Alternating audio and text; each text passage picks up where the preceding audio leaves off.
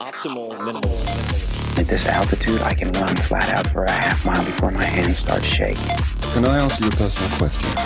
Now would seem an appropriate time. What if I did the opposite? I'm a cybernetic organism, living tissue over a metal endoskeleton.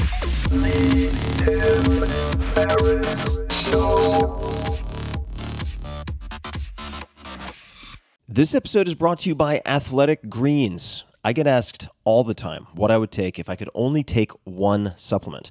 The answer is invariably Athletic Greens. I view it as all in one nutritional insurance. I recommended it, in fact, in the four hour body. This is more than 10 years ago, and I did not get paid to do so.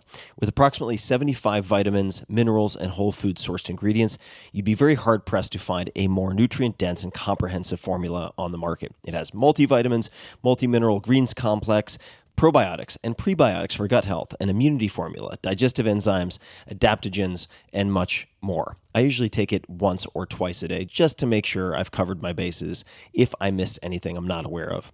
Of course, I focus on nutrient dense meals to begin with. That's the basis. But Athletic Greens makes it easy to get a lot of nutrition when whole foods aren't readily available. From travel packets, I always have them in my bag when I'm zipping around. Right now, Athletic Greens is giving my audience a special offer on top of their all in one formula, which is a free vitamin D supplement and five free travel packs with your first subscription purchase. Many of us are deficient in vitamin D. I've found that true for myself, which is usually produced in our bodies from sun exposure. So, adding a vitamin D supplement to your daily routine is a great option for additional immune support. Support your immunity, gut health, and energy by visiting athleticgreens.com slash TFS. You'll receive up to a year's supply of vitamin D and five free travel packs with your subscription. Again, that's athleticgreens.com slash TFS, as in Tim Ferriss Show. athleticgreens.com slash TFS. What makes a life a good one? Is it the adventure you have? Or the friends you find along the way? Maybe it's pursuing your passion while striving to protect, defend, and save what you believe in every single day. So, what makes a life a good one? In the Coast Guard, we think it's all of the above and more, but you'll have to find out for yourself. Visit gocoastguard.com to learn more. Hello, my savvy, sexy friends. This is Tim Ferriss, and welcome to another episode of The Tim Ferriss Show, where it is my job to deconstruct world class performers from all different walks of life, industries, areas of speciality to tease out the routines, habits, tools that you can use. This episode, we have Christopher Sommer, and this is his second appearance, but this is a standalone episode. He is the former U.S. national team gymnastics coach. His last episode was one of the most popular that has ever been on the podcast. He's also the founder of Gymnastic Bodies, which is a training system I'm currently testing. Been using it for a few months now. I have no affiliation with it. I don't get any kickbacks. As a world renowned Olympic coach, Coach Sommer is known for building his students into some of the strongest, most powerful athletes in the world. We covered a lot the last time around, and this episode has many, many answers to a lot of your most common questions. For instance, what home equipment should someone invest in first for $100 or less? What are his thoughts on weighted stretches? If there's a place for them in gymnastic strength training, GST, what are the best examples of how to use them? Sample exercises. What does lower body GST look like for a 40 year old former athlete, for instance? Uh, we talk about, or he brings up, the best distinction between mobility and flexibility that I've ever heard. Exercise progressions for bar muscle ups. What might those look like? Or at the very least, tests that you can use to determine if it's even safe for you to attempt training for such a thing. Foam rolling or mobility tools. What does he think? And do you change gymnastic strength training or how do you change it for tall people, say over six feet tall, or for women? So there you have it. And if you would like to test out gymnastic bodies, I again have no type of affiliation whatsoever, uh, but Coach will be putting up some sample videos uh, that feature exercises mentioned in this episode and others on gymnasticbodies.com forward slash Tim. It's also a sales page. There are a couple of different discounts and whatnot for you guys if you want to try it out. But they should be adding and probably have already added videos at the very bottom or somewhere on that page for you to check out. And if for whatever reason they are not there, you can go to YouTube and look for Gymnastic Bodies and find all sorts of good stuff. So without further ado, please enjoy my second public conversation. We've had dozens. Second public conversation with Coach Sommer. Coach, welcome back to the show. Thank you, Tim. It is very nice to be on the phone yet again. And I thought we would start with what we were talking about very briefly before we hit record. And I said, you know what? People might find this of interest. So, as context for folks, I've been doing some rings work, gymnastic rings work, and uh, with some assistance of equipment that you help to put together and set up, which includes the 50 50. Some people call a variation of the Dream Machine, which basically is a harness that allows you to decrease the weight you're supporting on your hands. And then power levers, which look like Robocop gauntlets, and you can attach the rings on top of your forearm in uh, different places with many different holes running from the wrist to closer to the elbow so that you can shorten the uh, fulcrum, I guess, uh, right. to improve your physics. So, th- in this way, you have progressive resistance with the rings, which is otherwise very difficult to achieve. So, it's very, very cool. And I did something stupid while playing around, or not playing around, actually, I was taking it very seriously, iron cross work. And hurt my right wrist. And it's uh, it, i thought it was broken. I had mris it appears to be a ligament strain. But here we are three weeks later and i can't hold a push-up without decent pain on the back of the right wrist. So i was asking you what i might do at this point to speed recovery. And i would love to restart your answer and go from there Okay. All right. Good deal. Now, be, before we go into the healing part, let's let's review how the the accident happened, so that all the listeners don't think I'm an asshole who destroyed you. Oh, right. Yeah. Exactly. and and and also one thing that Coach asked me before we got started is he goes, "I thought you were smart," and I my, to, to which I answered, "The older I get, the less sure of that I become."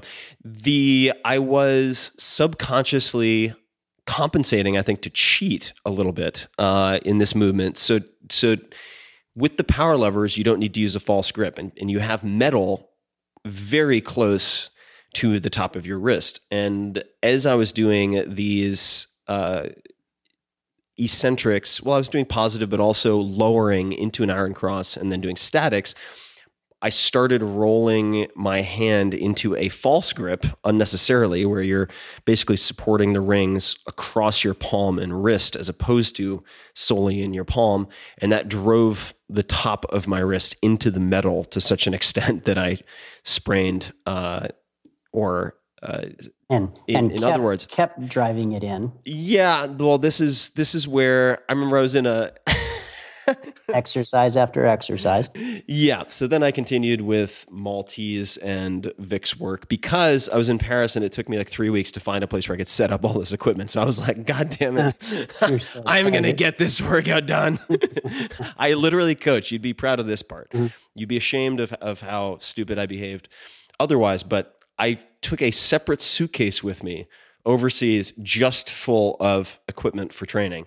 And That's so we do it. So I finally I get an Uber and manage to get to the one gym in Paris that might let me set this stuff up. And then literally in the first two sets, act like an idiot and hurts my wrist. And I was just like, absolutely no fucking way. I am finishing this workout. So uh, there you have it. But so yes, I take full. I, I take full blame for that one. What should I do? All right. So Tim and I were talking just before we started record, and that this is a connective tissue injury where the ligaments in that on the top of the wrist got mashed, got compressed up into the metal, you know, over and over and over. So they're basically they're they're really really bruised.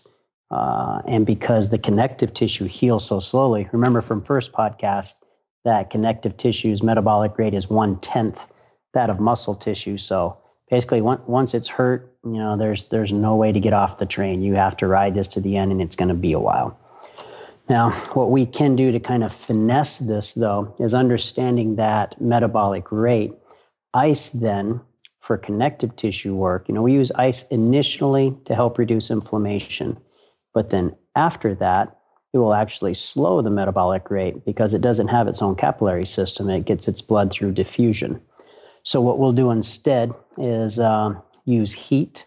I uh, first came across this, wow, early 2000s. Uh, we had an athlete who had Sever's uh, usually happens when athletes when they're growing they're very the strong athletes especially when they hit a growth spurt Sever's is um, irritation of the achilles where it goes down into the heel so when they're tumbling they're running they're sprinting you know that heel gets painful and he'd been growing for a while so on and off for the better part of a year we had tried ice with no results no results at all in desperation if you will trying to find other answers, which is usually how good answers are found when the everyday stuff isn't working, came across an ultra marathoning site. And against all convention, they said use heat. They had had wonderful uh, responses with it. So ours was super simple. Went and got a hot cold pack, uh, throw it in some boiling water. Takes a little practice figuring out, you know, how long to leave it in. Think we were two minutes, perhaps. You want it just warm enough that it's right on the edge of being too hot for comfort. And uh, then just leave it on and let it cool naturally. Uh, in a week, we had better results from that heat a couple of times a day than we did from a year of ice. And at what point would you make the switch? So if someone let's just say an anonymous idiot who goes to Paris and mashes their wrist into metal repeatedly. Um, is it is it two weeks later, three weeks later, or how do you how do you course map the symptoms? Twenty four hours. Twenty four hours to control inflammation, for as far as ice is concerned, and then I jump into heat. Got it. Okay, so it's a it's a it's a quick it's a quick jump then.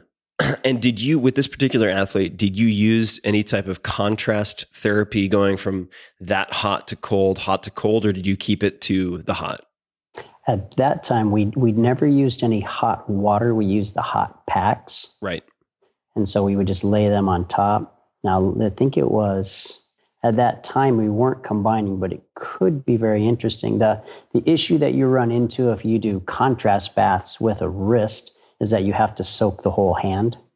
Right. And then it's not like an ankle, the, the hands, of course, you're pulling out the oil, your hands, you know, it's tough to get any work done. Where with an ankle going back and forth, no big deal. For, for those listening, a contrast bath is uh, simply alternating between room temperature water and then ice water, two separate buckets.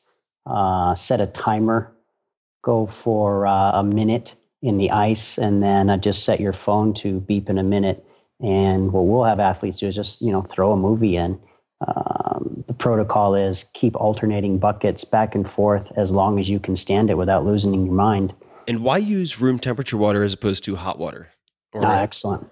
Well, what, what happens is it's, um, I first stumbled across this. I don't remember the name of the trainer, but it was the guy who was working with Michael Jordan back in his heyday.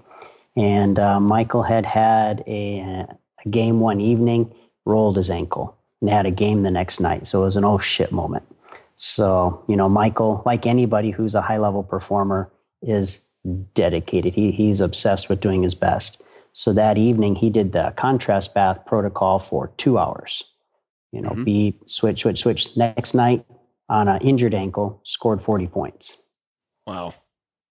Yeah. The nice, the nice thing with the contrast bath is the cold is there long enough to reduce inflammation but then it goes back into the room temperature and it's not been cold long enough to reduce circulation by an extreme extent. Mm-hmm. So you kind of get the best of both worlds. Now, is there is there any reason to keep the warmer water at room temperature versus hot water?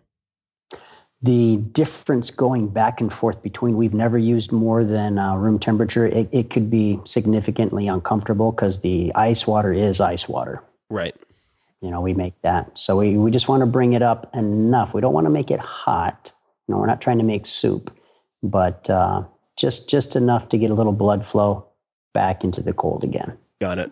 All right. I will go get some reusable heat packs or ice cold packs. Looking at home equipment, this is something that came up quite a bit Hmm. after our first chat. What home equipment should someone invest in first? And you could kind of look at it in, started.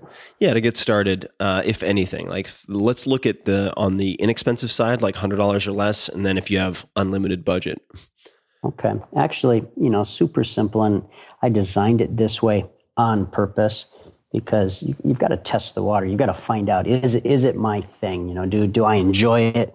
Not, it's not, it's not always just a matter of, is it effective? Does it work? Obviously it's effective. Obviously it works.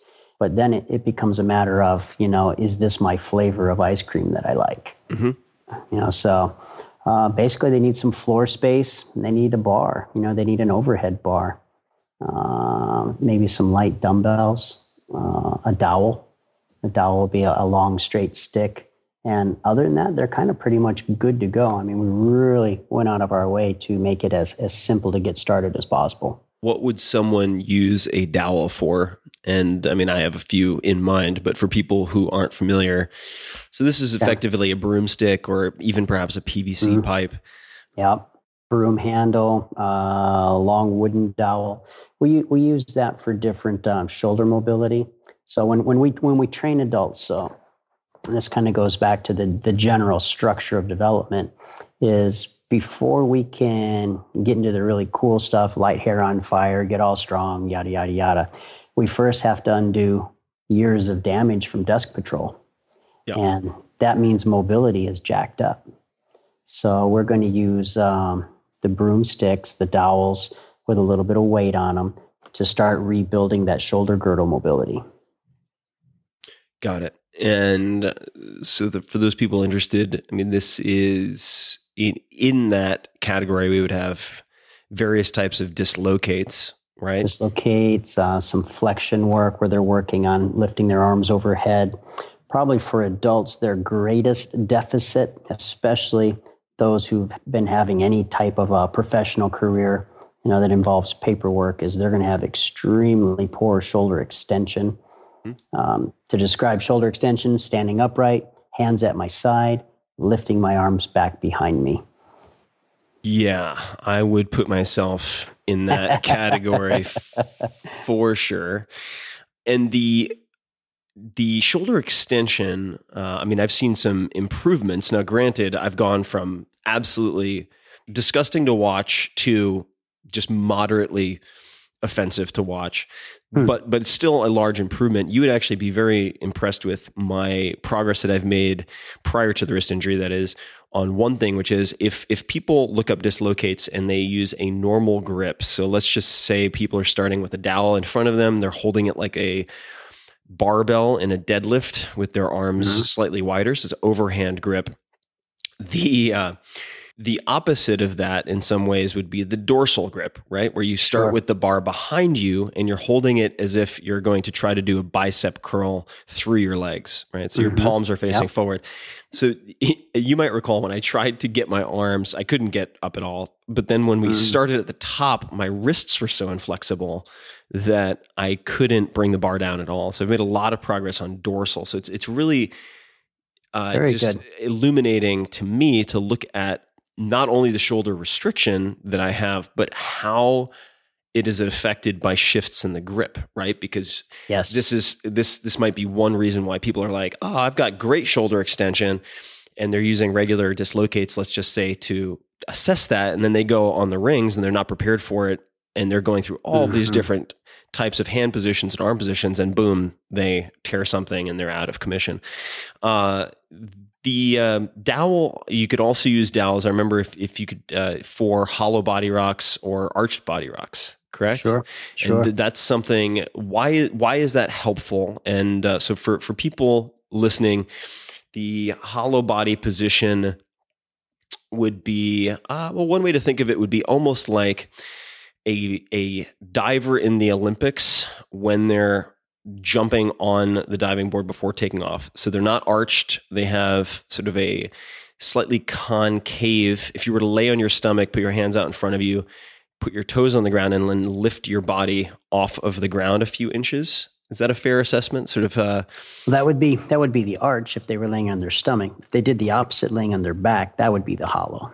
Oh, right, right, right. So just uh, what what I'm uh, just trying to explain is the hollow body position, right? So the uh, if you're on your back, you're sort of rolling uh, on the pelvis with po- posterior pelvic tilt, right? Yep, just Uh, everything tucked under. Think think of the body as a long flattened C, letter C. Yep.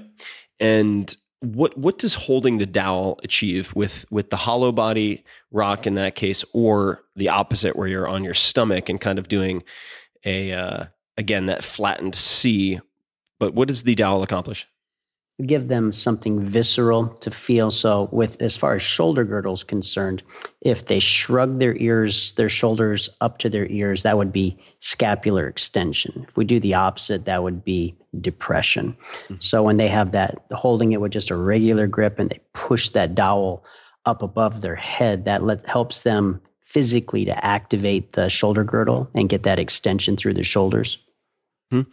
And for people who have tried either of these, and I encourage people to try them, try it with and without a dowel, and uh, it's and video yourself if you can, because it's it's incredible how having something to hold on to uh, can address a lot of the problems that you have. Uh, at least in my experience, that was true with the arch body rock in particular.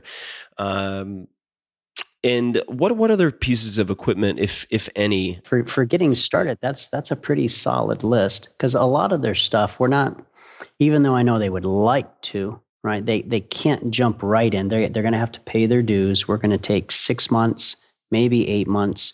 Re we're going to do some strength work but primarily we're going to address those joint deficits those mobility deficits because if you can't get in the correct position how can you exercise in the correct position?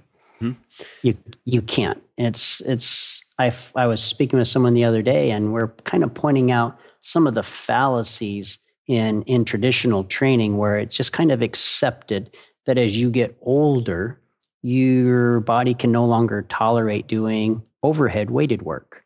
Hmm. You know you can't you can't do i'm a strong guy. I can't do military press anymore and rather than them trying to find out what the cause of that deficit is, they just kind of accept it. Well, yeah, my shoulders are fucked. I just can't lift my arms over my head anymore. And I'm I'm, I'm the exact opposite. I said, seriously, you find it acceptable that you can't raise your arms over your head anymore?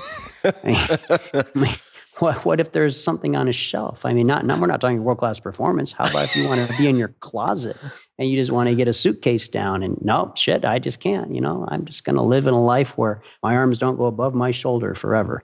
And to me, that's just asinine. I mean, we're we're not trying to be contortionists or anything. We're just, you know, this is your natural range of motion, and you're going to sacrifice this for the rest of your life, rather than okay, well, what caused this? Well, what caused it was a steady diet, and nothing wrong with these exercises. They just did them to exclusion. A steady diet of bench press and curls, hmm. which is going to make the pecs really tight. It's going to make the bicep really tight. Now, there's nothing at all wrong with bench. There's nothing at all wrong with curl, but it has to be done in a way with a balance program that maintains that healthy range of motion in the joint. We don't just get tighter and tighter and tighter. What are they just going to eventually lay there and not move? You know, to be there. Sometimes some people, a nice thing to do, especially for uh, for the listeners here, they'll get a big kick out of this. First time I saw this, blew my mind. Go to YouTube and enter in the search. Enter high speed karate chop. High speed karate chop. Yeah, I know. So cool. Such a such a corny thing to say. What they'll see is going to blow their mind. First thing they're going to do is going to be at regular speed. Uh, black belt's going to be there, and he is going to break a cement block with his hand. I've done it. I'm sure a ton of listeners out there have done it. No big deal, right? breaking a cement block with their hands. Yeah, yeah. I mean, it's not Alright. it's not like you get you get attacked. I mean, you'll you'll see it, and for those of us who didn't say, yeah, yeah, that's what it was. Da da da. There's training for it. Mhm. But then what they're going to show is they're going to show what happens to the physical structure at 4,000 frames a second. It's astounding what happens. It's astounding. And it's also important to remember that this happens in all athletic activities. What we think happens when we're training is that our, our bones are getting denser and firmer and stronger. Well, what this video is going to show that as his hand comes down on that block and he's trying to break it, that you'll see the bones almost liquid folding over themselves. Oof going through. Oh yeah, the first time I saw it, I was completely freaked. I was like, "What in the hell is this?" He's he's crippled himself. He it's over. It's done. He his whole hand is snapped, and then you see the bones come back. This then, when you see it, it's important. To, it's always important to try to look for the core principle of what's going on. What this is illustrating is our eyes aren't fast enough to see it, but this is the essential nature of what our skeletal system does it's not to be strong and stiff and brittle. It's to absorb force and then rebound back against it. So if someone's playing tennis, if it's a running back, someone jumping, any of this, so the bones are designed to be for plyometric training. They're designed for this. They've actually taken some older adults and we'll put them on something as simple and gentle as jump rope and just that small impact from the jump rope built more strength than traditional weightlifting. Hmm. This is why we'll see older adults when they fall and they break a hip. It's not that it's that the bone bent and it kept bending. It didn't come back again. Well, just to underscore something you said earlier, which is a lot of people give up, blame age. Ah, I'm just fucked. My shoulders are done. Sorry. I'm mm-hmm. just gonna I'm just gonna assume this desk sitting position for the rest of my life or whatever it is. Uh, there is an Instagram account that you introduced me to, which anytime I feel like copping out with some BS excuse that is repeated by a lot of people my age. I'm 39 right now. I look at, I'm not sure I'm pronouncing it correctly, but Mats Trane. So people should check ah, this guy Mats out. Trane. Yeah. So M-A-T-S T R A N E. Correct. So 53 year old who's doing gymnastics, strength training. Started when he was 48. Yeah, started when he's 48. So this is uh it's a great account. Currently has about 2,500 followers. So I'll be curious yeah. to see where it about is. To, about to get a lot more. About, yeah. about to get a lot more, but uh, very inspiring uh, to, to watch this guy. Very inspiring. And Mats was in the same position as a lot of the listeners. Matt started training with us because his doctor told him Mats owns a restaurant supply company. He's one of the co-owners and it working huge hours. And the doctor pretty much told him, if you don't start taking care of yourself and you go out and get some exercise, uh, you're not going to be here in a couple years.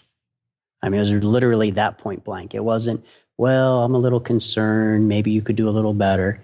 No, the doctor flat out told him, you're going to be a dead fucker if you don't go fix it. I like doctors like that. I need to uh, find someone who oh, speaks oh, yeah. to me like we, that. We, we, we, need more of those. Uh, so, so let's talk about just uh, something we'll see a lot in that Instagram account, which is stretching. And specifically, I'm, I'm not going to belabor this point, but on the gear okay. side of things, one question I often ask people is, what what have you changed your mind on in the last few years? And I don't know if this is in the last few years, but could you talk about stretch straps for a second? Because stretch straps, the straps that appear in the you have orange demonstrate using the straps for ah, very stiff yes, people yes. in the yes. hamstring series. Yeah, for for years, and this was just me being national team because as a national team coach, your your reality, my reality, I'm sure all other national team coach, our reality of what is average of what is normal becomes skewed over the years simply because of the quality of the athletes and how exceptional they are that we surround ourselves with and we quit looking at them as exceptional and it just becomes our normal day-to-day experience. And so we look at other people then not as regular. We start looking at them as my god they're seriously fucked up. How, how do they get out of bed in the morning? I, I don't understand. Well we kind of at first brought that same one to their stretching and so there's a piece of equipment called a stretch strap which is basically it's a long circle of nylon strapping that is then sewn into uh, kind of mini loops. They just make a daisy chain of it. Um, then we also like to use uh, yoga blocks. Uh, we use those to accommodate reduced range of motion. Now, for years, I thought those were just silly crap. I, th- I thought, you know, take the training wheels off the bike and go out and ride the damn bike. And uh, I was completely wrong, completely wrong. What, what it does is you can use this combination of the blocks and the stretch straps to actually someone who's crazy, crazy tight. It gives them an opportunity to actually get some work in so they can uh, Start progressing. sit down. Yeah, start progress. I mean, that, and that's the name of the game. What what we try where where I've come to now is they don't need to start exceptional. We don't know how far they're going to go. We just had um, someone share. He's been doing the stretch courses for a year. A really good student, Ryan Bailey. He just sent a testimonial in. It's ridiculous. It's ridiculous how much progress he made in a year of just consistent stretching. He's got full chest to uh, legs on his pike now. He's got, uh, he can sit down, he can pull his, uh, touch his head to his toes. His uh, splits are almost all the way down, and and just he he's astounded. He can't believe it. He's ecstatic. Um, and part of that was we just started and let them scale the movement according to where they are right now. Because in order to make progress, you first got to accept where you are. Right. And if your starting position, because of inflexibility, is posturally unsound, right? Because you don't Mhm. have the blocks, you don't have, then you're just developing compensations and problems that will, Let's even be more specific. We we've got people who can't sit on the floor. They cannot, and by that I mean they can't sit on the floor with their legs in a straddle and sit up straight. legs they straight can't in front of them and together. Yep. Yep, either legs legs straight together in front of them or legs apart, right on the floor and straight. They can't do it. Their back, their glutes, their hamstrings are so tight that in order for them to sit on the floor, they have to slouch. They have to slouch rather than opposite, right? Being able to sit up tall with a flat back and instead of sitting on their sacrum or their tailbone, sit on their glutes and their hamstring. And so, one potential way that you could use the block in that case would be sitting on one or two yoga blocks. Exactly. Exactly. and uh, which I had to do. If people really want to feel ridiculous, uh, you can try to do something called, um, I guess, what was I doing? It was uh, straddle uh, pike pulses. Uh, I did enjoy those. Oh yeah, I sent Coach videos of these. you, there's a good chance you'll have a glute medius uh, contraction. We'll call it that. Um, Call it contraction. yeah. Entertainment. a, nice a severe cramp that will lead you to fall over in Yeah. pain. For those who haven't seen the video, Tim is an excellent dancer as he was rolling around on the floor. uh, why do you, when someone's doing, say, a hurdler stretch? Okay, Mhm. so and I'll just assume people know what that is. You can look it up if not. But why do you elevate the heel of the straight leg on top of a block? Well, it would depend, right? Because maybe if if they are more advanced enough that they can be on the floor, we'll elevate. Because what that will do is most people will, without realizing it, allow the knee to go bent. Right. So then, where the hamstring crosses the knee and where the calf crosses the knee coming up, neither of those are being addressed then. But more than likely, what will happen, especially when they're starting, is rather than elevate the foot, we're going to. elevate. We've we've had people that are so tight they have to start sitting on a chair in order to try to get in the right position. They have their feet on the ground out in front of them, and they actually have to elevate. And it's it's not it's what the hard thing for them is you just you know you got to be got to be understanding of where your body's at. It's not a good thing. It's not a bad thing. It's a what it is thing. And if we're expanding to weighted stretches, this is a question that a number of folks have had. Um, what are your thoughts on weighted stretches? If there's a place for it in Oh, it's GST, essential. Okay. it's essential. What are some of the best examples of how to use them for novices or novices or intermediate? Yeah. maybe before um, before an example, you know, is why Sure. why why do a weighted stretch? And the reason is an adult is so tight. He's so tight and he's strong at the same time that the weight of his torso, for example, or her torso, isn't enough to help them bend forward. Mm-hmm. So he can't make any progress. He can't make any progress. But if we take them and we stand them up, for example, and we ha- let them hold a weight in their hand, and it's not a giant, you know, we're not, it's important to separate mobility work from maximal strength work. Well, well, we're not, we're not Conan, we're not Tarzan, which I saw that movie yesterday. It was kick ass, Legend of Tarzan. Okay. Um, we're not, we're not going out there and trying to be He Man and Super Macho. What we're trying to do is remodel connective tissue and it has its own schedule 200 210 days for first cycle of adaptation well right away that means i got to calm my ass down and i need to be patient here that's that's 6 to 7 months there is no rush. You can't rush right? Because this this is hardwired into us. You can't force it.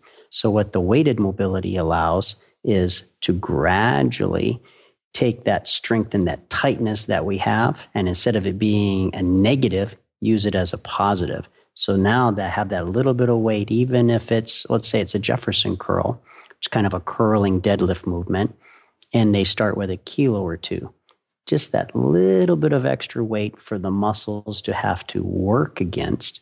Now the muscles start think of it as flossing start loosening up. They start fatiguing a little bit which leads to them relaxing which leads to that increased range of motion which would never happen without using the weight. And there are a couple of well, the, the exercise that comes to mind immediately is the one you mentioned, Jefferson curl. And for people who Mhm. aren't familiar, just because I don't want to assume everyone's heard the first episode, Jefferson curl, and feel free to jump in and, and correct me here. Sure. But uh, imagine you are standing, and uh, you could certainly start not elevated, but let's just assume you're, you're standing on a, a step or a block, and you have a barbell in front of you, empty barbell, and you would then tuck your chin and curl down kind of one vertebra at a time. It's basically a, Mhm. a slowly curled back stiff legged deadlift. Um, Yep. Yep. Where you might target to have your wrists get past your toes. Is that a fair description? That would. And uh, probably the primary difference between it would be a stiff leg dead. It's going to have slightly bent knees, whereas the Jefferson curl is going to be completely straight knees. Right, right. So no soft knees. Uh, Mm-hmm. What are some other examples of very effective weighted stretches? Because I, I, I saw tremendous returns and progress with the Jefferson curl in pretty sh in pretty short order. Uh, and Mm. Sure, I remember I asked sure. you when should I be doing Jefferson curls at one point because I didn't see them in some of the workouts, and you said, "Oh, Jefferson curls are to us. Oh, Jefferson curls are like breathing to us." I said, "Oh, okay. So I should probably do them more often then." Uh, what are some other exercises that you find particularly effective as weight as weighted stretches? um, the shoulder extension work.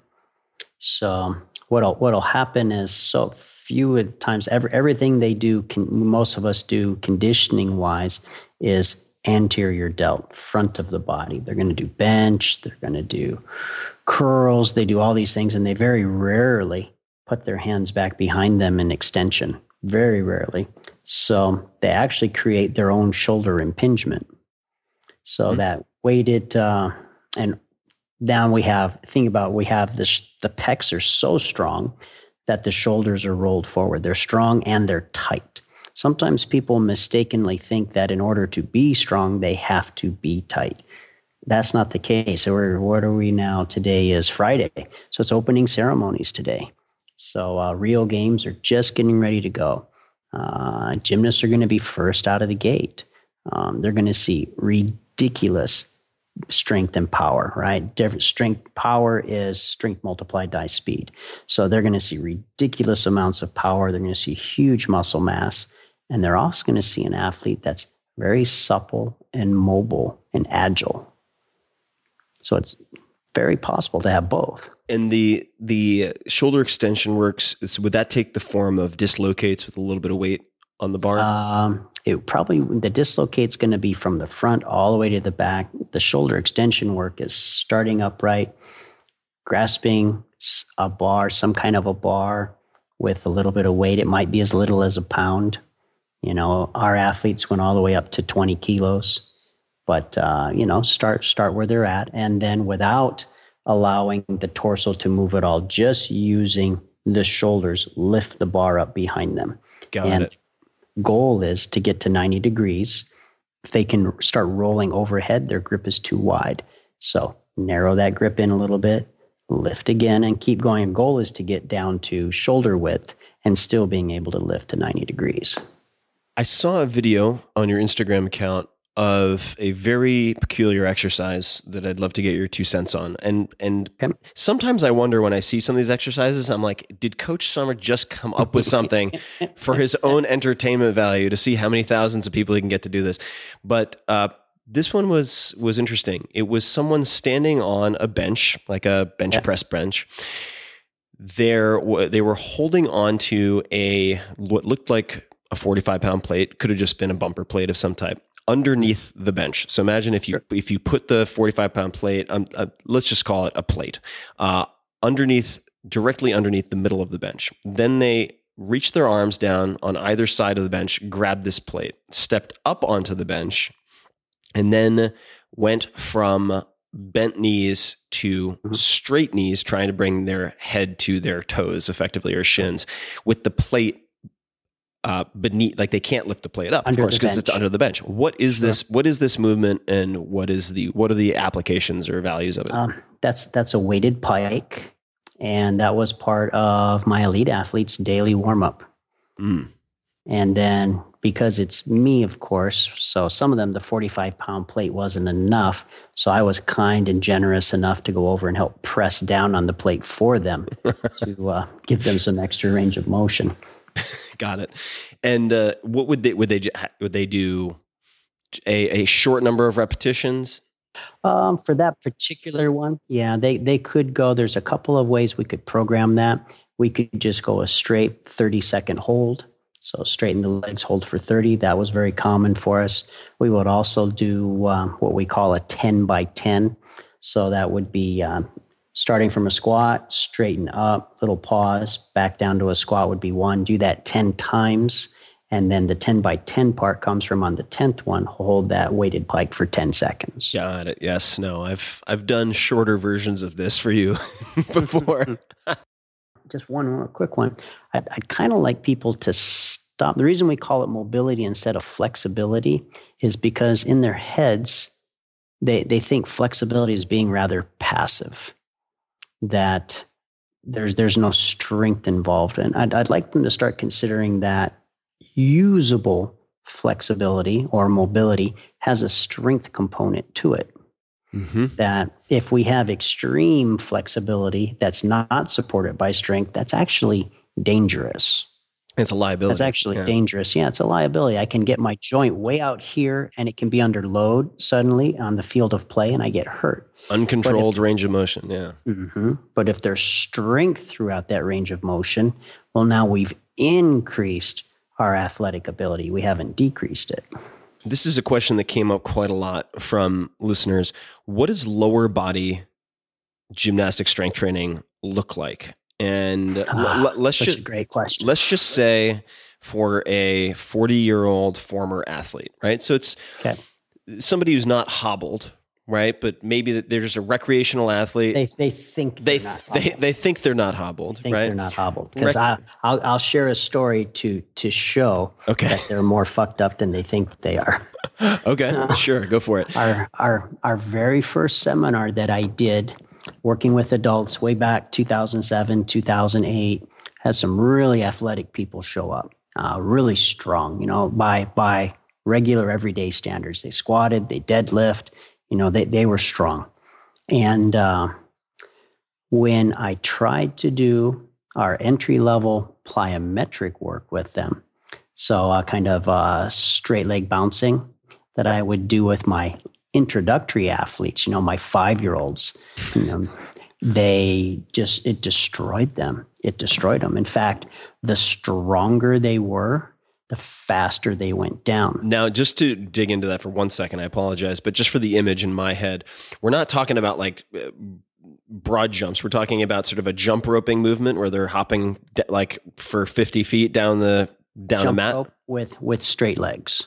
Yeah, got it. So rather than so we and when we train, we we separate jumping movements where the joint is bending and then jumping from rebounding movements where the joints are tight and extended. So the Olympics getting ready to start. Going to see some crazy stuff. When they're tumbling on the floor, there's no time to jump because it happens so fast. We're using this. So the body has to be strongly extended so that the connective tissue is what provides the power. There'll be a if we look at it under, we'll get some people who fuss. Oh yeah, if I look at it under the um, thousands of frames a second, I can see a knee flick. I'm like, you know what? Bite my ass. No, no, one, no, no one can see that as we're coaching. What the athlete is trying, I'll tell you both as a coach and as a former gymnast, what we're trying to do is be as extended as possible. So what happens then is you take an adult and what have they been doing for conditioning? Well, they've, they've been doing what they know how to do.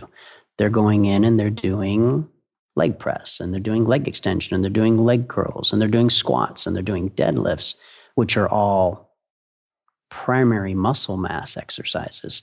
There's no joint conditioning as far as a plyometric factor is concerned.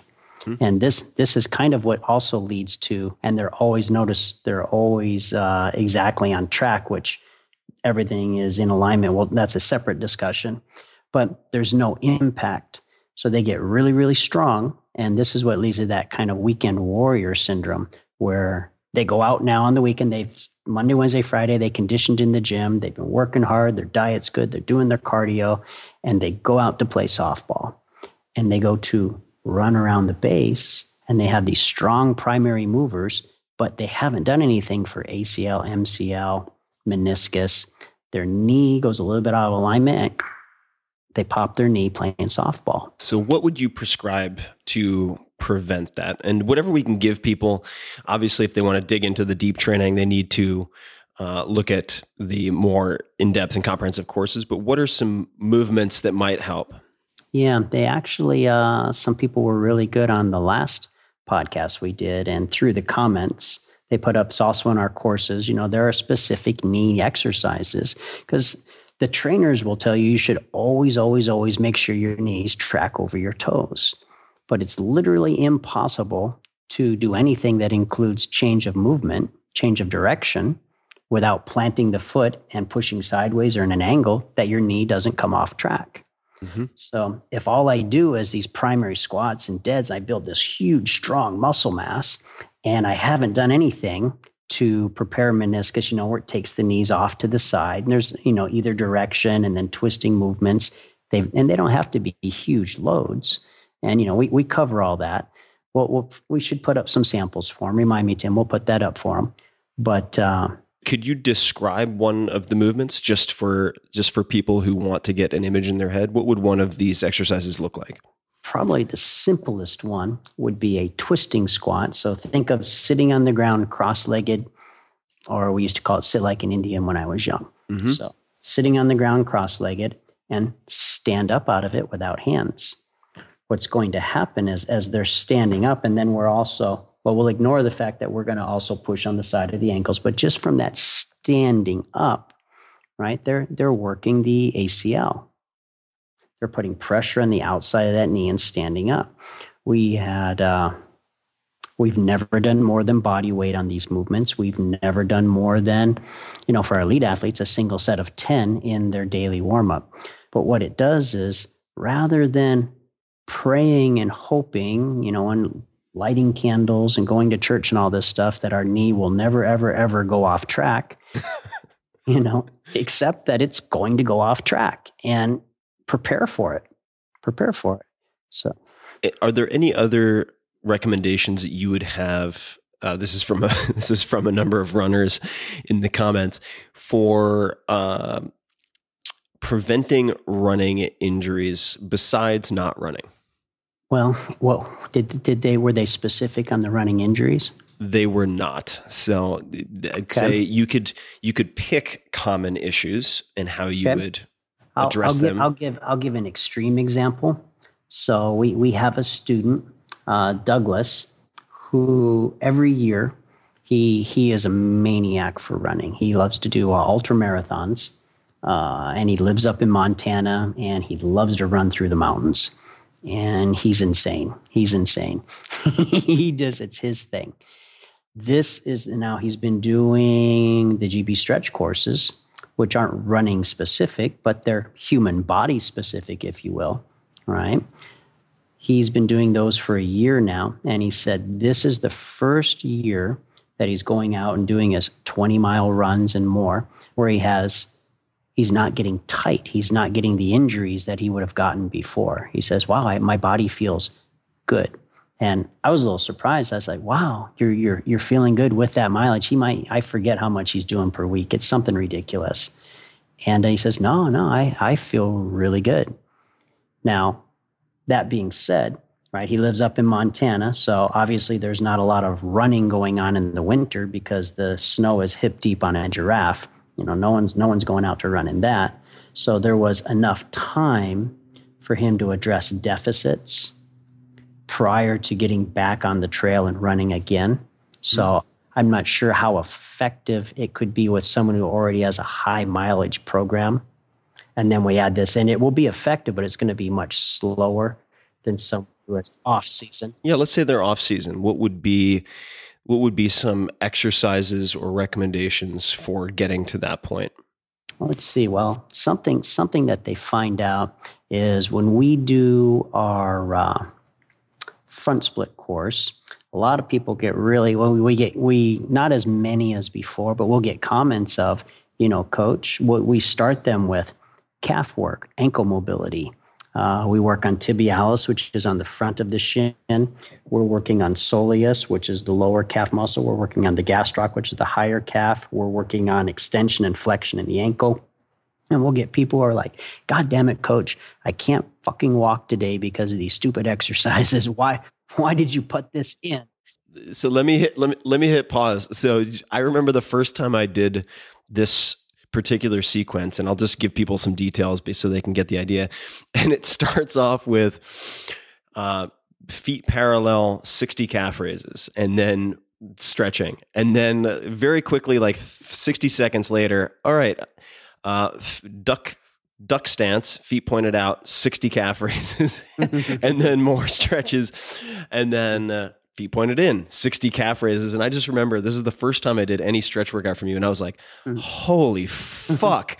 I am like, I'm going to get buried by this stretch workout. I thought this was going to be a day off, and I'm only five minutes into it. It doesn't, it it isn't actually that punishing the entire time, but please, please continue. And yeah, just want to add some, Well- add some color.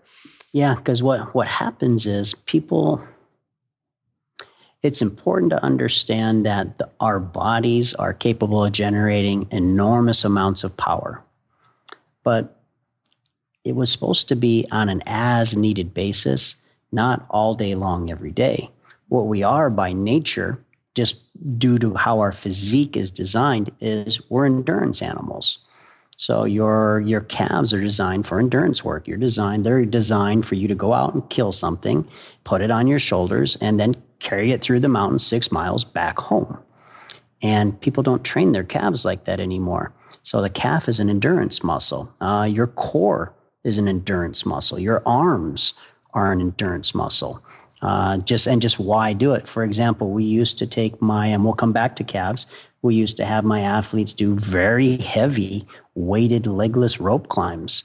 And when I stopped doing that a couple times a week, when I stopped doing that and had them go on a seven meter rope, a triple climb, so up, down, up, down, up, down, jump in the back of the line. Their turn comes back up on a seven meter, up, down, up, down, get in the back of the line, come back up again, up, down, up, down. So what is that? I think that's seven, seven. seven ascents in five minutes, right? Because they're just they're just booking, and you know I'm not warm and fuzzy when we're working with athletes because this wasn't conditioning. This was warm up. This is what we'd consider pre strength, right? At, at an elite level, if you can't do that as part of warm up, you're not elite level, and you're not strong enough to do advanced strength and advanced work on rings. But what we noticed just as a consequence of putting that in their daily warm up, is their arms exploded, Hmm. which is kind of contrary for how I was taught coming up. You know, if you want to get stronger, we need more load. Well, yes, in certain circumstances, but because the bicep and the arms are endurance muscles, because think about it. If I go out and I kill something, does it do me any good if I can only carry something for 30 seconds? Right.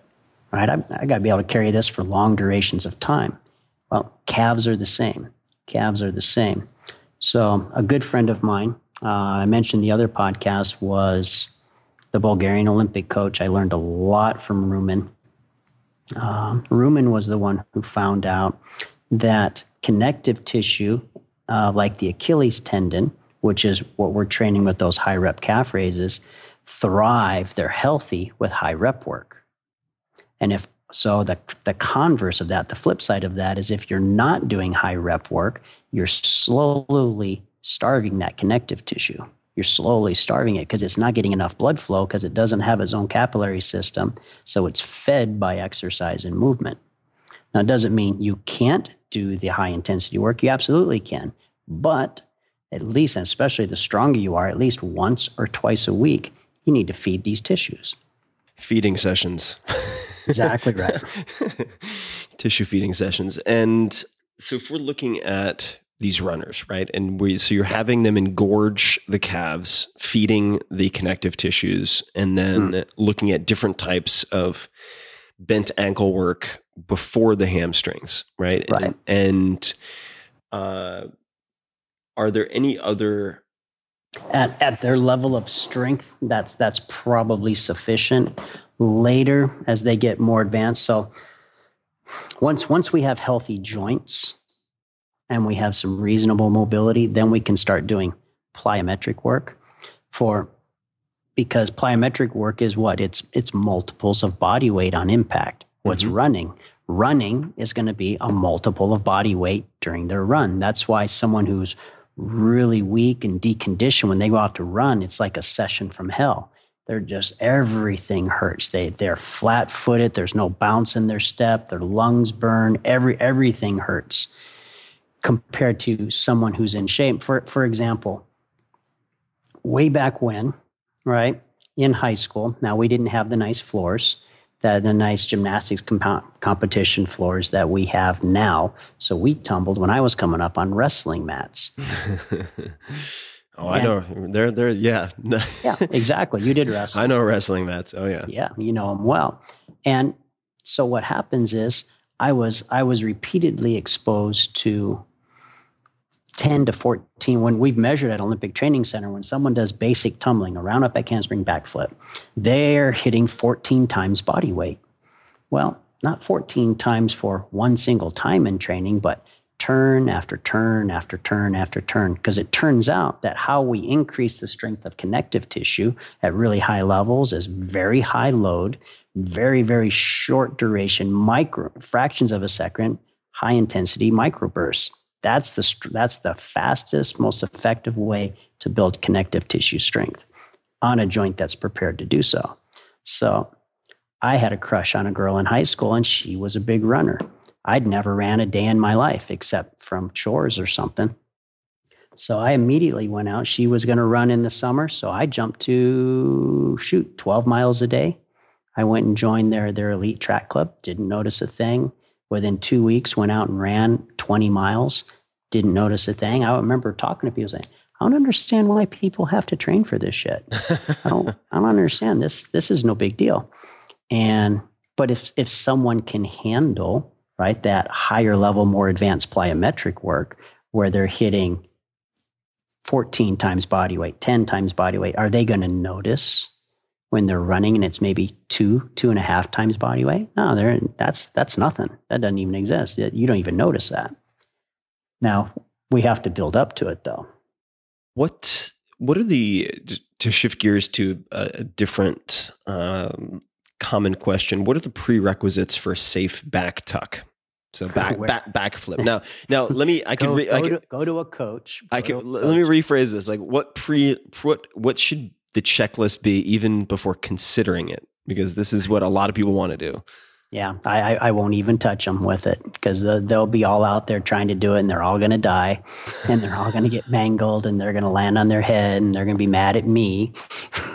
Coach, you told me wrong. So, yeah, for, for the technical stuff, anytime that there's inversion, then there's also risk of injury, especially for they're running outside and they're doing it on their own in their backyard.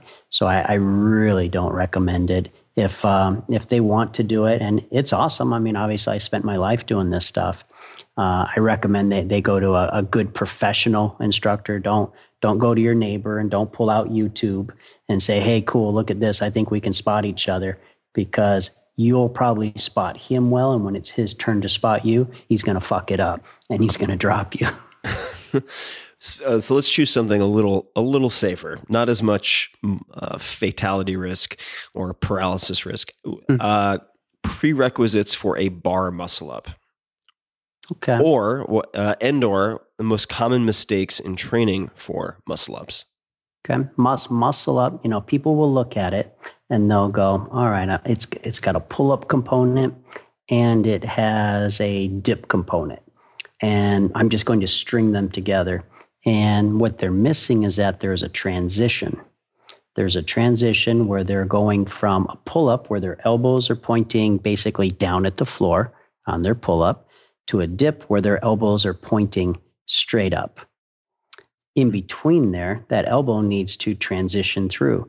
And in order to make that transition, you have to have shoulder extension. Mm-hmm. That means I need to be able to let my elbow go back behind my torso. If I don't have shoulder extension. I feel like shoulder extension, just to totally interrupt and be an asshole, is mm-hmm. like if you remember Seinfeld, do you ever see Seinfeld? Mm-hmm. And something bad would happen and Jerry would go, Newman. And I feel like for me, that's shoulder extension. Anyway, please, I, please. Think it, I actually think it's for, uh, and it was something that I didn't realize because this isn't an issue with gymnasts but it, it took a long time. Like obliques also for adults are huge. If we wanted to go down the issues of adults who are, they're not going to have any thoracic extension. They don't have shoulder extension. They, their obliques are unbelievably tight and weak simultaneously, which is kind of sucks because at least hopefully if you're tight, you're strong, but they're not. They're just tight and weak.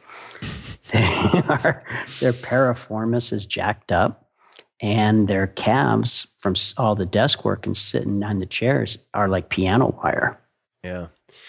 I'm rolling out my foot on a golf ball as we mm-hmm. sp- as we speak, standing Absolutely. standing instead of sitting. mm-hmm. uh, so so coming back to the muscle up, though, people miss the transition. What would a what would the exercise progression then look like? I know we we need the shoulder extension, so that would most certainly be a piece of the puzzle. But since it's a question that a number of people threw of technique, well, I actually I think you know, and again we got to hammer this home with them is that they were taught that these gymnastics elements like this, like a muscle up, are skill training, that they're technique training.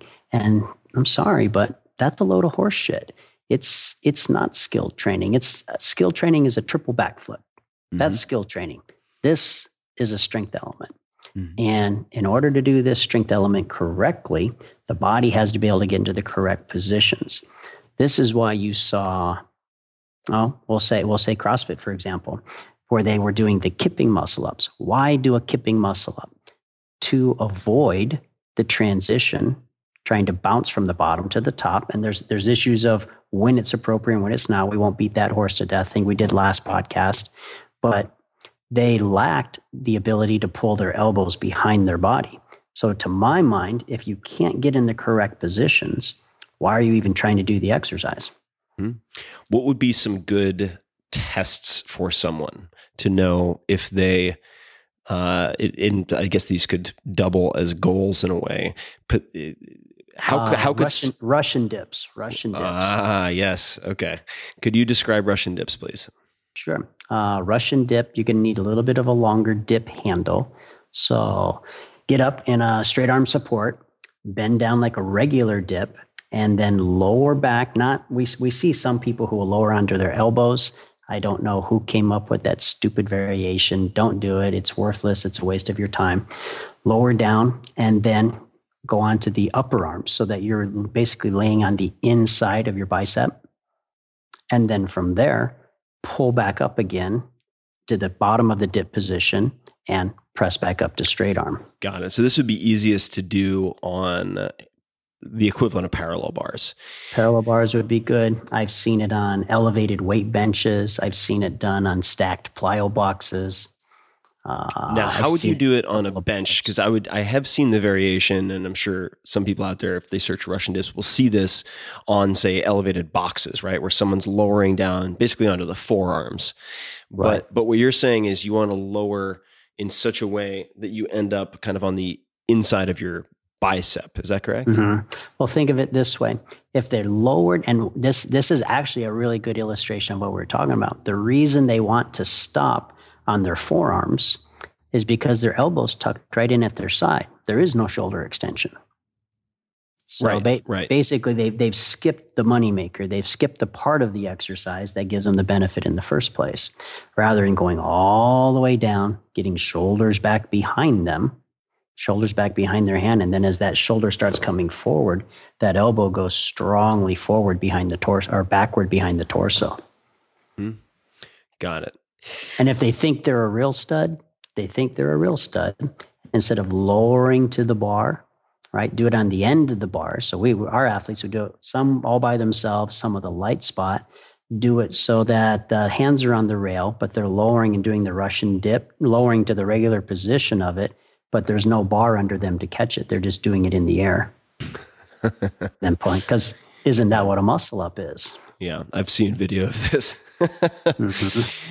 Uh, what's your take on foam rolling or other mobility tools or so-called mobility tools? I, I like it, especially for someone who is uh, just getting started, Mm-hmm.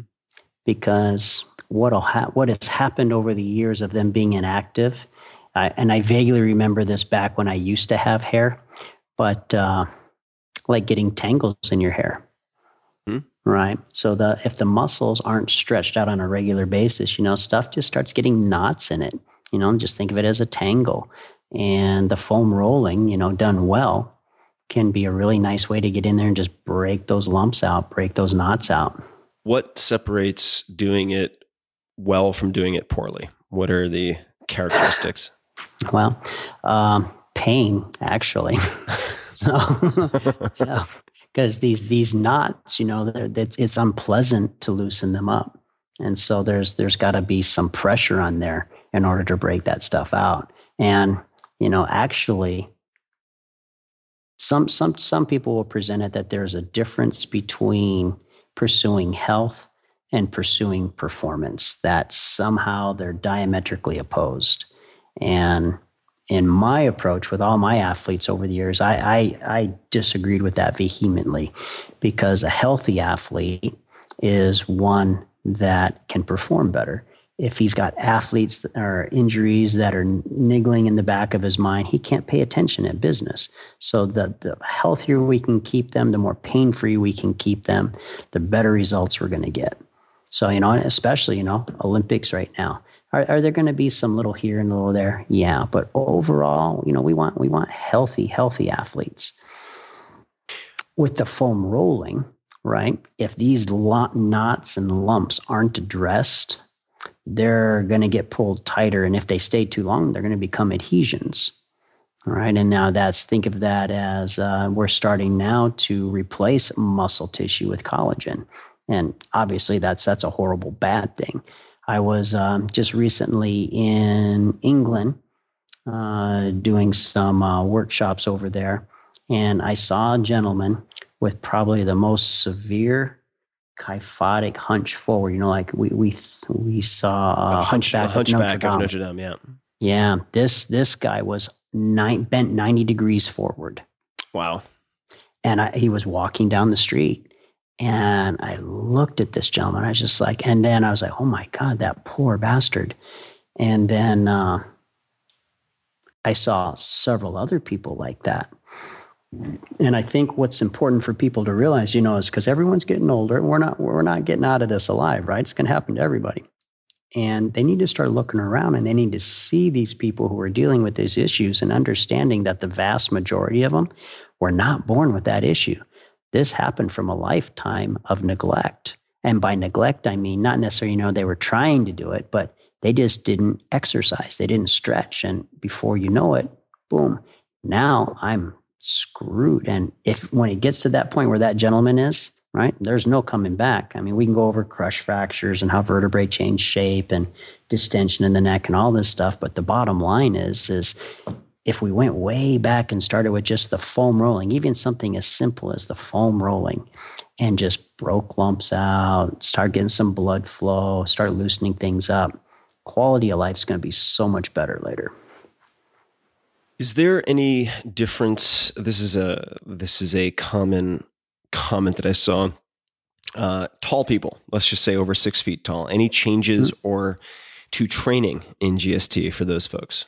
No, no, mm-hmm. no. I, I know they would like there to be, you know, but uh, you know, we we have guys who are six and a half feet tall, six foot six, and they've got front levers and press handstands and rope climbs.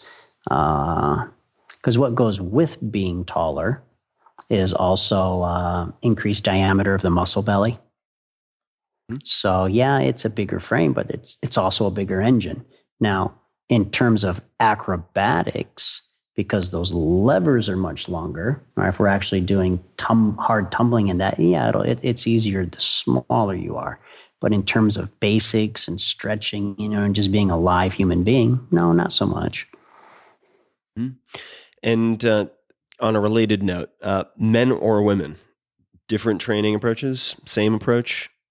Once once they get up to an upper level, you know, we're not going to take the uh, the girls into the more advanced ring strength Mm-hmm. I personally have it. I don't know if there's some who can. I haven't done it. I will say that in our gym, when Alan was 10, he and Jeffrey, my, who, my stand. Who is Alan oh, for Alan, people who don't Alan, know? Uh, Alan was my last uh, senior elite athlete for the uh, U.S. national team. So yeah, I had him for from six to 18. So 12 years of training, 16,000 hours plus that I spent with his preparation. When he was 10 years old, uh, he was capable of doing 15 muscle ups, you know, slow, no kipping, no bouncing. And uh, it was a young lady who who beat him. Uh, and there were reps in there I didn't count. Chelsea, one of our uh, young ladies I was training at the time doing the physical prep for our elite girls, she did 17. And they, they were beautiful. yeah, she she was pretty awesome. Uh, so, so, for people who are coming in off the street, let's just for the sake of argument say they're 35, former athletes, men and women. Are the training approaches the same? Yes. Got it. Okay. So no modifications needed one way or the other. No. I've been very impressed with uh, some of the female trainees I've seen on uh, your Facebook and Instagram who, and seen in person, quite frankly, at, uh, mm-hmm. at Awaken in Denver, mm-hmm. who are able to do a slow, and when I say slow, I mean almost slow motion slow muscle up from a dead hang on the rings L sit up to perfect dip position, maintaining L sit and back down. Uh, it's it's really inspiring and impressive. Uh, okay, here's one for you, and we only have a, a, a couple a couple left, and then we'll we'll we'll come to a close. But uh, this is a question from Holly. I'm, Co- I'm, feeling I'm feeling okay. Uh, all right, Coach Sommer. My boyfriend is also a gymnastics coach. What is the most effective way to handle gymnastics coaches when they get cocky and condescending? How do people How do people best handle you? Thanks in advance.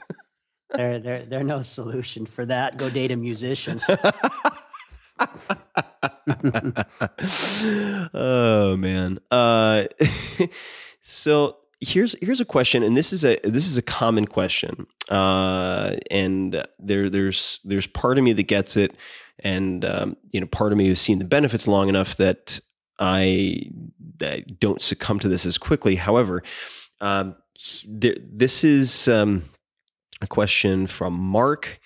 Uh, and he's talking about some of the gymnastics training that he's doing. The problem I tend to have is that a lot of the focus, the, the drills focus on static holds, at least in the earlier stages.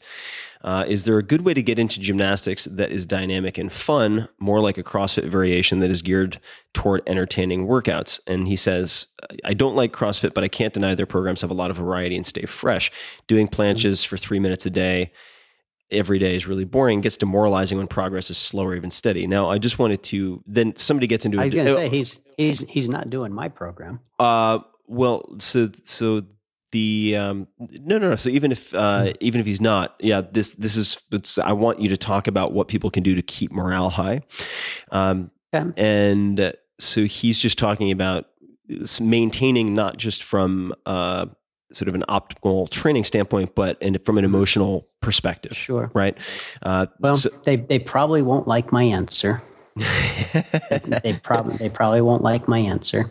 Uh, it, it depends on how committed they are to getting results. Um, I, I look at things that there are there are two types of athletes, two types of people who do fitness. There there are those with an immature attitude, and there are those with a mature attitude. And it's not necessarily a chronological division. So, an immature attitude is someone who wants to be entertained. They uh, they want that immediate gratification. I, I want what I want, and I want it right now. Uh, um, the mature attitude is I'm going to do what I need to do now in order to get what I want later. And it doesn't seem like it's that big a difference, but it's but it's actually rather profound. It's rather profound. You know, if if you and the higher the goal you're aspiring to, the longer the delay there's going to be in that gratification. Now, a beginner struggles with it because they've not yet had a taste of success. So, someone who's been successful has told them, if you keep nose to the grindstone, these great things will happen. You're like, uh huh, yeah, sure. I know you're full of shit. I know you're full of shit. This sucks. This is so boring. Once someone gets that first taste of success, though, they, they got a little stronger, they lost some weight, they built endurance, they got more mobility, they get to move to a new exercise. Oh, wow, this this worked. Cool. Cool. Okay, awesome. Well, I'm now I'm going to do it again. And it just it just keeps compiling and you just learn over time. What I would like them to appreciate is that Olympics are getting ready to go on right now. Not one person is there at the Olympic Games because they spent all their training being entertained. Not one of them, not a single one, not just at this Olympics, ever. So if you want moderate results or you just want to just kind of, you know, do a little bit and be here or there, then bounce programs all you want. Bounce programs all you want. But if you want to actually affect change on the body, you want to remodel tissue, you want to increase your range of motion, correct mobility deficits, you want to get stronger, you want to lose some fat, you want to get your core dialed in, right? So you don't have that big gut hanging over the belly. It took time to break it. It's going to take time to fix it.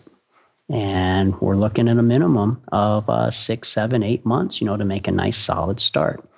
Um, Well, one thing I would also point out to folks is that uh, there seems to be, and, and I'd be curious to hear your thoughts on this, coach, because maybe it's just my experience and maybe it's uh, some type of delusion that I'm having. But I made uh, quite a bit of progress, like I mentioned, with the J curl and some of these Mhm. other weighted movements and unweighted movements.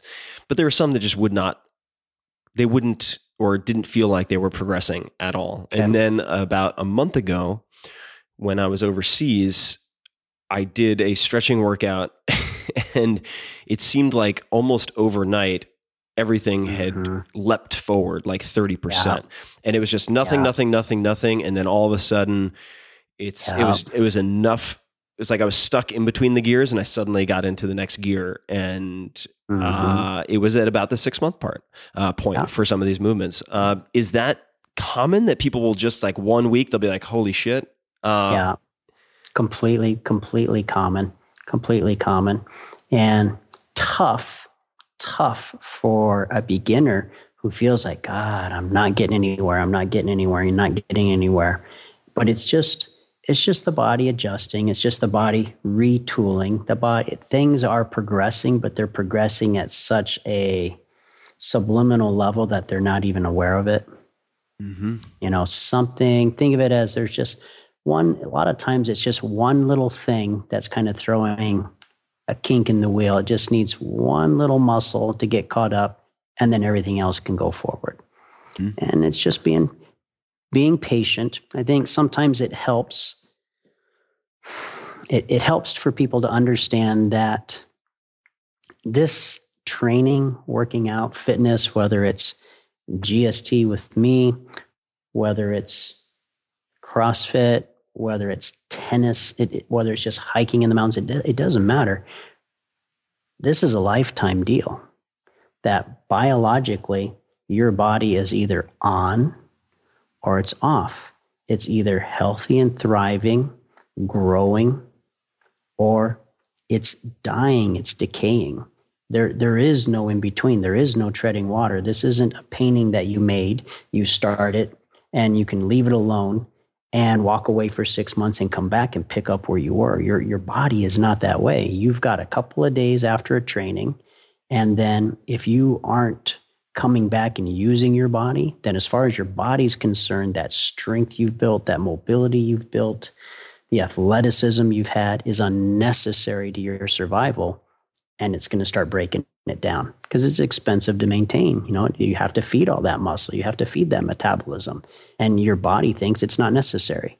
And that's where the decay comes in. So you've got to, whatever flavor their fitness that they enjoy, this is a lifetime gig. They have to go out and do something. There, there is no escape. So there is no escape from Coach Sommer, people. How many times do I have to tell you? And I, I wanted to uh, wrap up, actually, I pulled this up. I saved this in Evernote because I wanted to have it at my fingertips. Ominous. Uh, no, no, not on my fingertips as like blackmail material, Ah, but rather that's not for. what you said earlier. Don't you cross me, Coach Sommer. Uh, the I sent you an email because I don't want people to think that I'm just setting up the pins and uh, knocking them all down every day, just hitting home runs every time I get up to plate. Uh, I sent an email to you a few months ago uh, because I was very frustrated with something Mm. called uh, particularly uh, particularly frustrated, and I've had multiple points of frustration, but particularly frustrated with something called straddle L extensions, which I in my workout journal I nicknamed I shortened to frog spaz because that's what videos of me looked like. And I'm not going to read the whole email because it's uh, it's it's a decent length, but I'll just read a portion of it, which is the following: dealing with the temporary frustration of not making progress is an integral part of the path towards excellence. In fact, it is essential and something that every single elite athlete has had to learn to deal with. If the pursuit of excellence was easy, everyone would do it. In fact, this impatience in dealing with frustration is the primary reason that most people fail to achieve their goals. And I'm not starting this email where it started, but unreasonable expectations time wise, resulting in unnecessary frustration due to a perceived feeling of failure. Achieving the extraordinary is not a linear process. The secret is to show up, do the work, go home. Uh, a blue collar work ethic married to an indomitable will. It is literally that simple. Nothing interferes, nothing can sway you from your purpose. Once the decision is made, simply refuse to budge, refuse to compromise. So, I'm, a, I'm an eloquent bastard. yeah, you are an eloquent, eloquent young man, sir. uh, and so I think I think that's a good place to wrap up this round two. Uh, coach, is there any particular uh, social profiles or sites that you would like people to check out? Okay. Let's see. Uh, Obviously, we have a uh, Tim Ferriss landing page, gymnasticbodies.com slash Tim. Uh, Tim has asked that uh, we're gonna we're gonna update for you guys and uh, put some more material on there.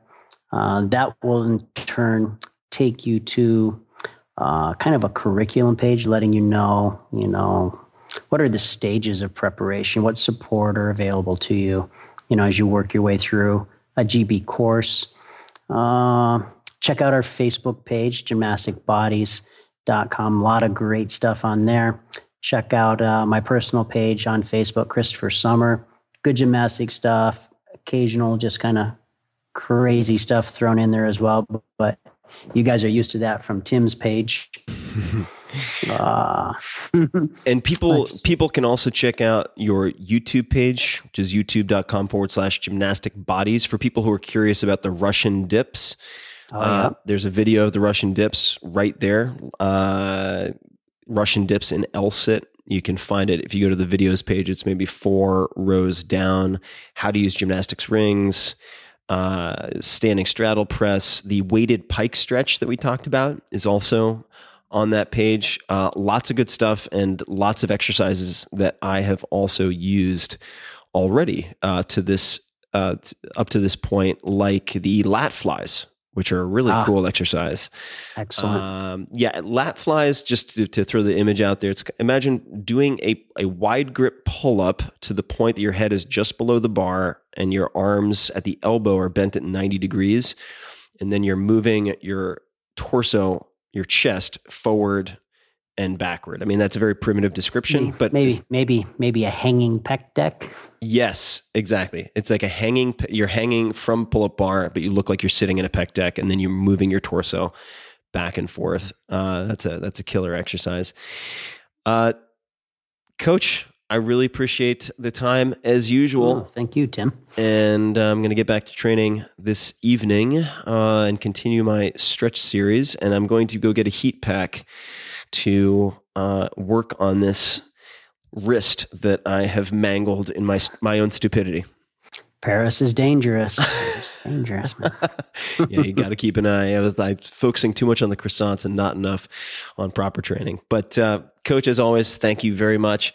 And to everybody listening for show notes, as always, you can find links to things that we've mentioned at 4hourbody dot not a 4hourbody you can go to 4hourbody also.com if you want to see my second book but you can go to 4hourworkweek.com forward slash podcast. And until next time thank you for listening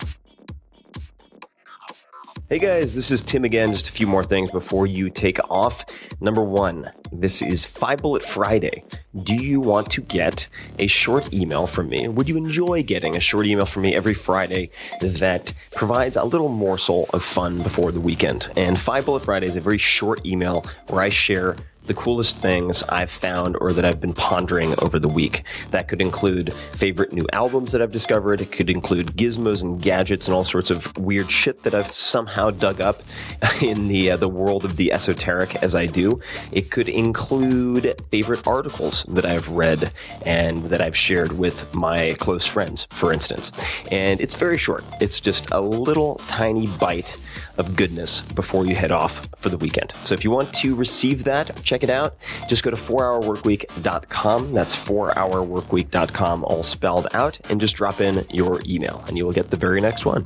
And if you sign up, I hope you enjoy it.